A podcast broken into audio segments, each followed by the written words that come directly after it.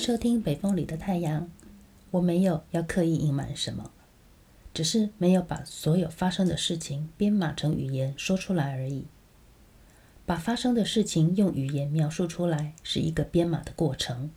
我们所存在的世界由空间和时间组成，不停地有事件发生，但是语言是线性的，只能一次描述一件事情。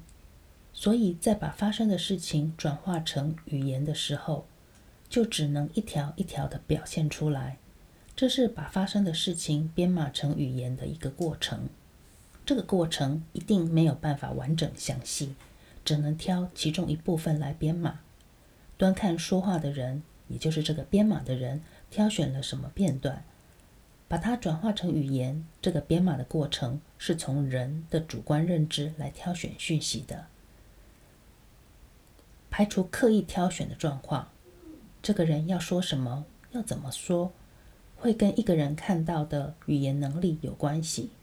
例如，我们在摊商市场贩售包子，某甲注意到的是包子正在冒烟，从蒸笼里面拿出来；某乙看到的却是摊商没有戴手套，用手收钱，又直接把包子拿起来装塑胶袋。这些事情都发生在同一秒钟，同一个摊位，认知跟观察的角度不一样。就是完全不同的两条编码讯息，用语言传达出来的角度。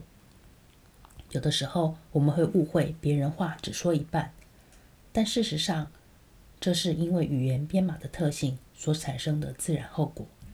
语言没有办法把所有发生的讯息完整的呈现出来，百分百。引导者在开始讨论前，通常会帮助每一个人把看到的具体事实呈现出来，这是很重要的一个步骤，因为每一个人看到的都不一样。就像刚刚举的例子，甲看到热腾腾冒烟，乙看到的却是尾声。如果没有把每一个人看到的点先让彼此知道，接下来讨论就会鸡同鸭讲，越讲越开花，完全不在同一个点上。谢谢你收听《北风里的太阳》，我们下次见。